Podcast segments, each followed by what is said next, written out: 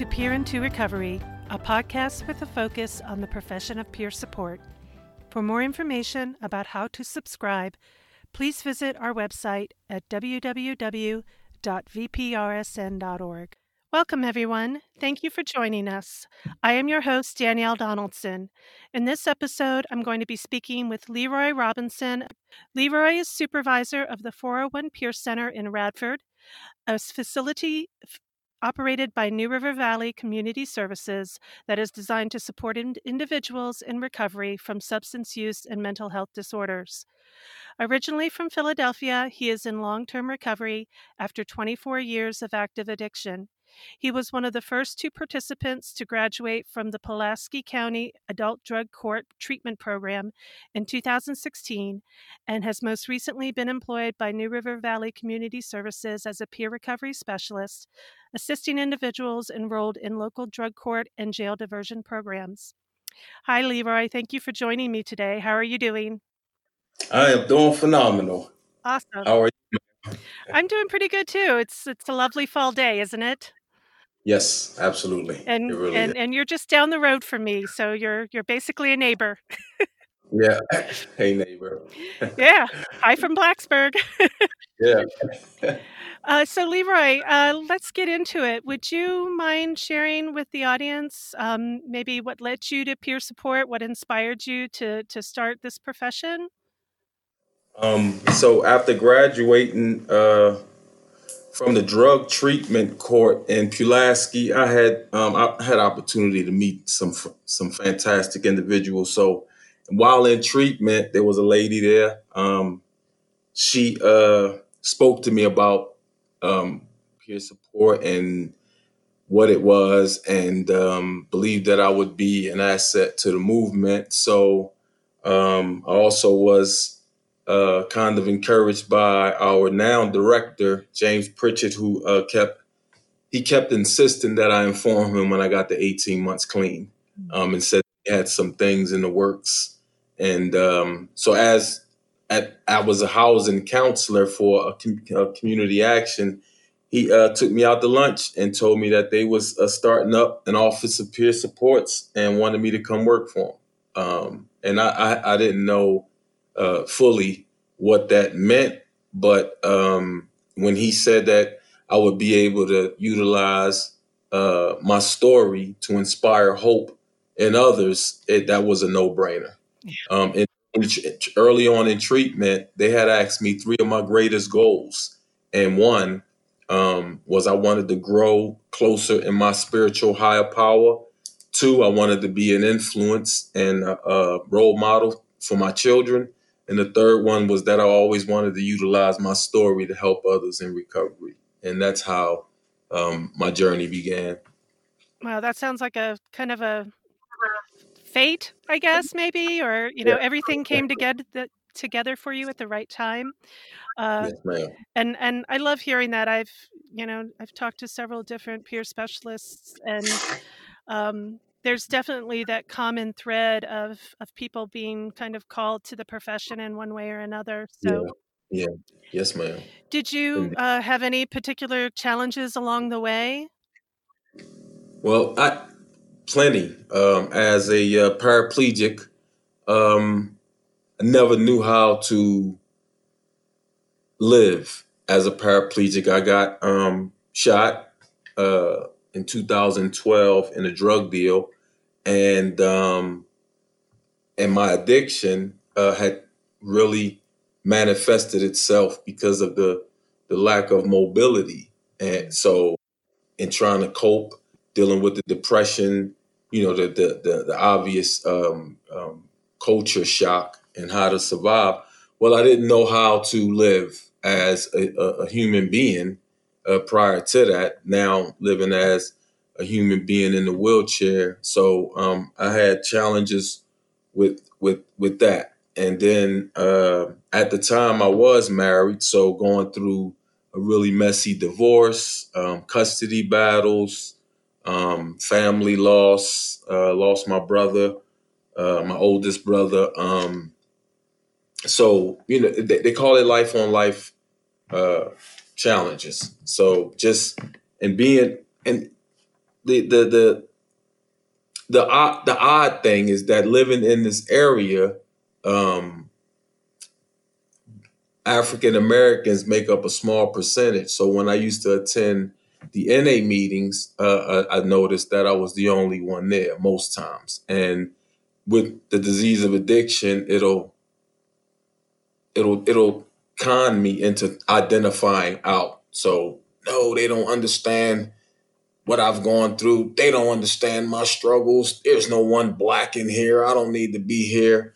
So just you know, just thoughts and uh, self defeating um, um, thoughts like that was was also challenging. So uh, you know, yeah, it's you know, life on life. There was obstacles um, to overcome. You know, obviously employment, housing, uh, because of my past.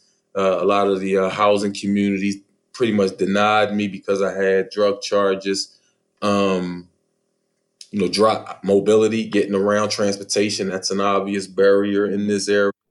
So yeah, you name it. Um, there was a there was an obstacle to overcome. Uh, well, since uh, we are going to be talking about uh, racial justice in this episode, would you mind maybe explaining how you worked through that issue of of feeling I guess I, I mean I I'm paraphrasing and maybe I'm putting words in your mouth, but you know, out of out of place um, in a hmm in a rural, you know, we we we live in you know Southwest Virginia, which is far more rural than the rest of the state.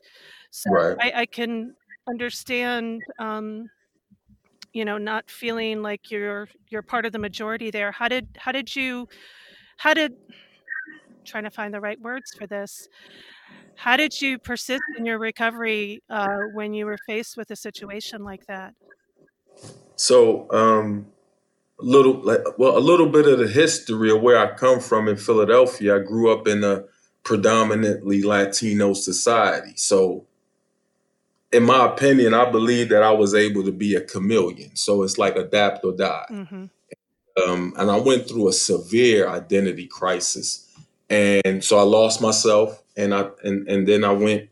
And once I wa- I was arrested and I served some some penitentiary time, I did a lot of reading, trying to find who I was. I went through a lot of um, different mindsets and belief systems to to to really appreciate me as a person, my skin tone, you know, um, that I'm a male, you know, uh, these things, and that and it went through a lot of stages of hatred and, and misplaced hatred, uh, projection, insecurities, uh, fear, um, and and I think once I got to uh, Christianity, which is my my belief, um, once I got to that, my higher power, I, I I was really able to love love on me because my higher power loves me like he loves me. Then, um, you know, who can stand against me, right? So hmm navigating through um, the the the feeling of being out of place, what happened was there was some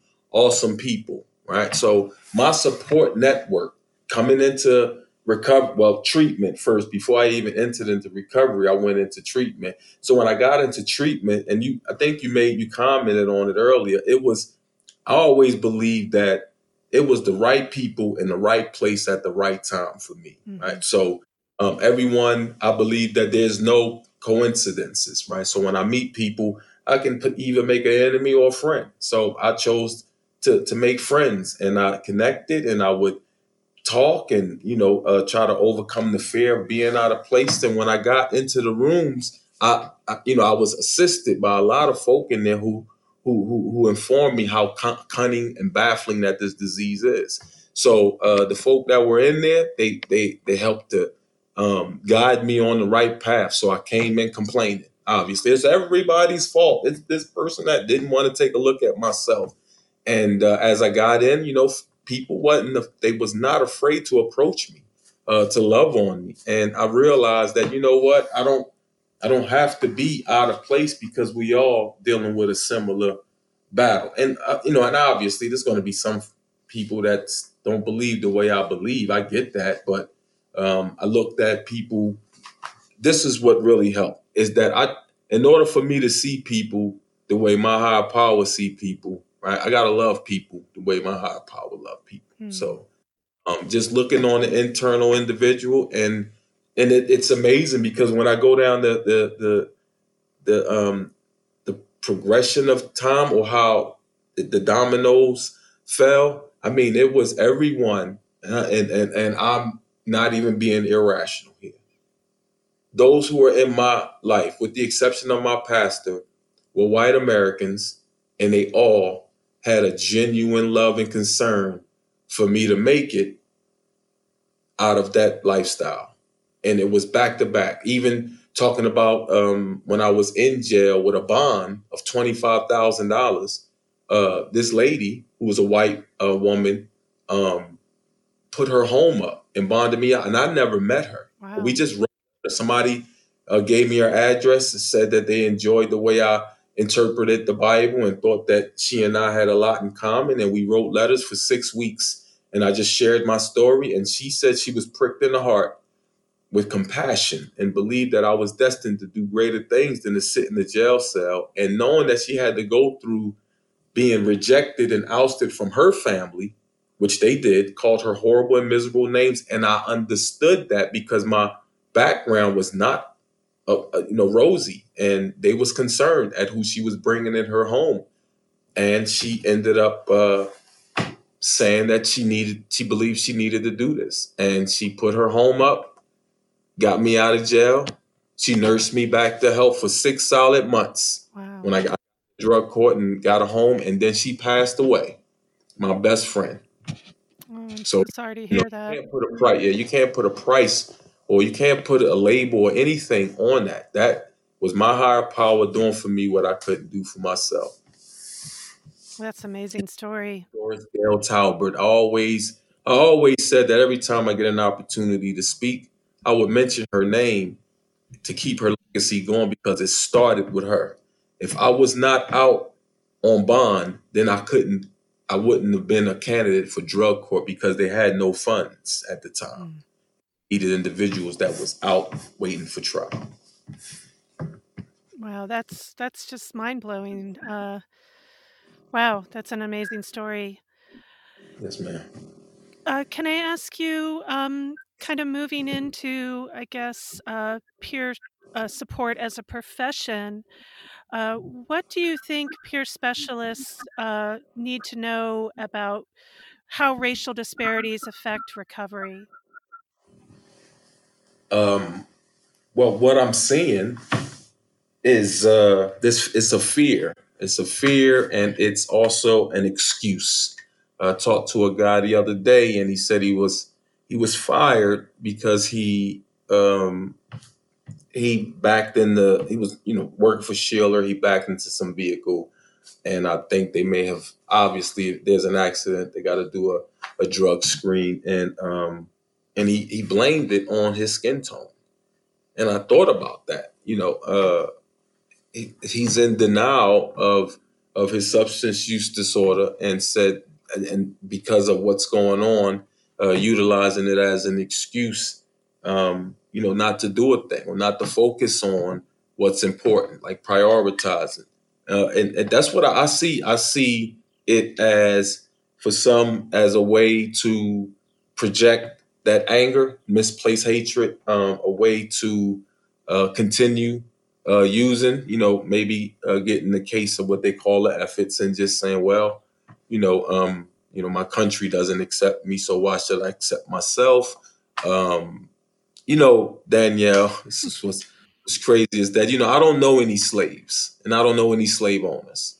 Um, and, and what, what, what occurred, occurred. And, you know, obviously it's disheartening what, what occurred. But, um, you know, here we are. And we're not where we are, where we were 50 years ago, 100 years ago. Progress takes time. Um, and until we can kind of pinpoint how to really eradicate this thing. It's just we got to keep on moving and do it peacefully, do it diplomatically, and um, I'm just understanding from my perspective is that you know I'm not the only one brainwashed here, right? There's a, there's complexes, and people who are in in privilege they also have been brainwashed to believe because of a skin tone that makes them better. right? So there's a sensitivity that exists here that I got to understand that we we in this country, you know, talk about survival. Well, however they had to be uh, taught in order to survive is the way the parents did what they had to do. But as we're moving along, right, we're so further along today than we were before. So, and as a PRS, I, I, I make every attempt not to open that can of worms, mm-hmm. um, to really just make or, or, or help the individual, come alongside them, allow them to vent if they want to talk about it. You know, don't give them any opinions or any of my personal perspective on it. But then once they get it out their system, you know, my, my goal is to try to lead them towards recovery. You know, that's my goal. You know, I'm not a politician and, you know, I'm not with uh, a lot of the uh, things that separate us. Um, you know, I, I just want to be a bridge uh, for whatever reason. And it's going to be difficult, you know, for me to um, partake in any of the uh, negativity surrounding racial disparities because, like I just explained to people, um, you know, I was shot twice by a black. I was shot once by a black man. I was shot once by a Puerto Rican, and I was framed by a white man. So you would think I just don't like anybody, right? but just I understood. I understand. It's it's a mindset. Um, it's about you know teaching each other how to love on each other because when you look at children and you ask them to describe that other child, he's not going to describe that child by his skin tone. Right. He'll make a, a, hey that guy with the blue hat, or he's a boy with you know uh, uh, black sneakers. You know they'll look at things like that, but not so as, as much to be learned from children. Uh, but I'm sorry, I, I, went off. I went. I went off on a rabbit trail. No, no, no. I, I thought that was all um, uh, very good points, and I guess you know one of the things I I just got from what you were saying is. Um, you know, there is, I guess, the bond amongst peer specialists of you know we all share that bond of lived experience and um, right you know perhaps if we focus more on on that um, and and mm-hmm. tapping into that connection uh, that helps you do your do the work that you do as a peer support specialist. Absolutely. Um, is there that program is there I'm sorry oh i was just going to ask if is, is is there anything about this current movement that's influencing how you're you're practicing peer support right now well, and and and well, in a positive way, right? So, um, as as I as I uh, expressed to um, the agency I work for, that we should be a beacon. You know, let's show let's show our community what um, harmony looks like, right? Mm-hmm. Equality. We turn no one away that come through those doors, right? We have a great people in supervisory positions. Um, you know, they hire. I mean, like we're so ahead of the curve in our area with the peer support movement. I mean, you're they're hiring felon ex felons, right? With with with maybe um, barrier crimes even, right? So we're we're doing so much for that movement and giving people careers and to to, to be proud of. So it, it, the influence is positive, and in the role that I'm in, you know, where I'm able, I'm able to get that individual that would show up and try to identify out. Well, I'm here.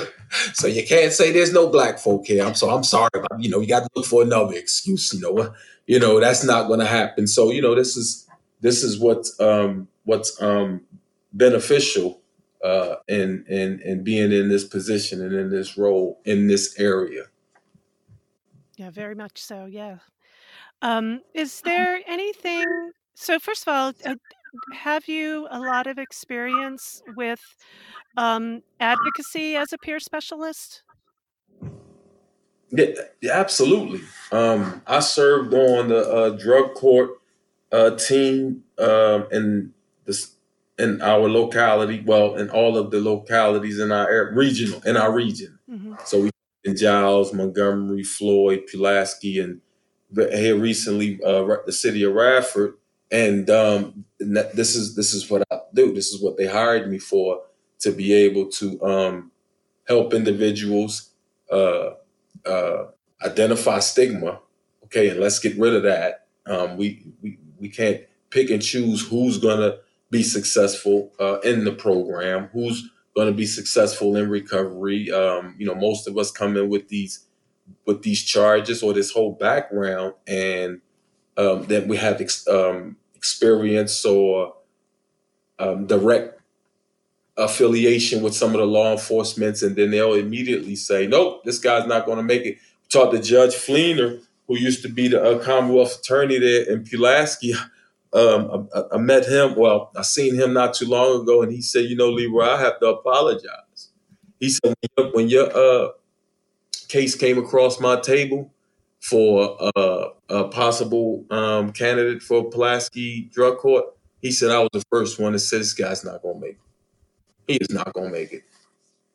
Maybe I need to think about someone else." So you know, just hearing that, and now I'm in that that role in that position to speak and as, as well as um, helping folk to understand like the mindset of African Americans in this fear or this inferiority complex and why some of us put up this defense mechanism of aggression and misplaced hatred you know just helping them to understand that because i too was a product you know of that right i i, I, I um projected that same insecurity at some point and you know, hated the world and it was a conspiracy theory. And, you know, that, kept, that stuff kept me sick. It kept me sick and stuck and in denial.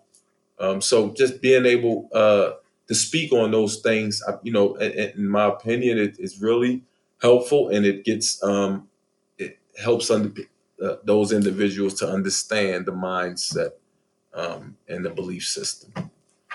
So, if there, uh, do you have any advice maybe for peer recovery specialists Mm. who would like to be able to advocate for more racial equality? Um, do you have any resources or, or it, like any advice to share with them? Well, I, in my eh, my my my um one of my pet well, what I say motto, my motto is the worst vice is advice. But uh, you know, this suggestion, um, um, just off of what I've been able to do and saw that it was helpful is just uh, approach it without fear um, of of the of the response. Um, and uh, if if if an individual needs some help with maybe uh, tweaking their language or their approach, they can give me a call at on the warm line 540-443-2663 and I'm you know willing to talk someone through it. Um, fear, fear, I'm talking about fear. It cripples folk and, and causes sometimes us to, to to make horrific decisions. Um, but if you know we can overcome that, once I was able to overcome the fear of being judged or being looked at wrong or being you know um, rejected or denied, and when I was able to overcome that, that's when I saw um, real progress. Real progress. People I found out that people was willing to listen, and if they didn't want to listen, it's okay. You know, on to the next one. Yeah, I I I suffer from social anxiety myself, and so fear of speaking up is is always a a real challenge for me. So, It is. um, Well, what they say, they say, they say, uh, public. What they say, public. I don't know if you've seen the uh, Seinfeld episode. It said that the top one, you know, top two of the top five fears of America was uh, uh, public speaking was number one, and uh, death was number two. And he said, well, the guy at the eulogy, he said, well, looks like the the guy in the uh, the, the casket, he's much better off than the one giving the eulogy. yeah, I could I could relate to that. yeah, yeah. So, um, do you have any final thoughts that you would like to share, um, or or any resources that you might like to share with the audience? um, 401 uh, West Main Street, our 401 Peer Center. Um, but I would, my thoughts on it all is, um, like I said earlier, um, if, if, if we can see people the way God sees people, then we can love them the way God loves them. Look on, look on the internal person as opposed to the external. Absolutely. I love that. I love that thought.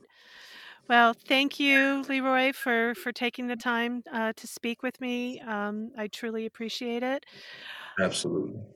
And thanks for listening to the Peer into Recovery podcast, brought to you by the Virginia Peer Recovery Specialist Network and Mental Health America Virginia. If you like our show and would like to subscribe to the podcast, please visit our website at www.vprsn.org and please leave us a review on iTunes. Take good care of yourselves, and I hope to uh, speak with you again.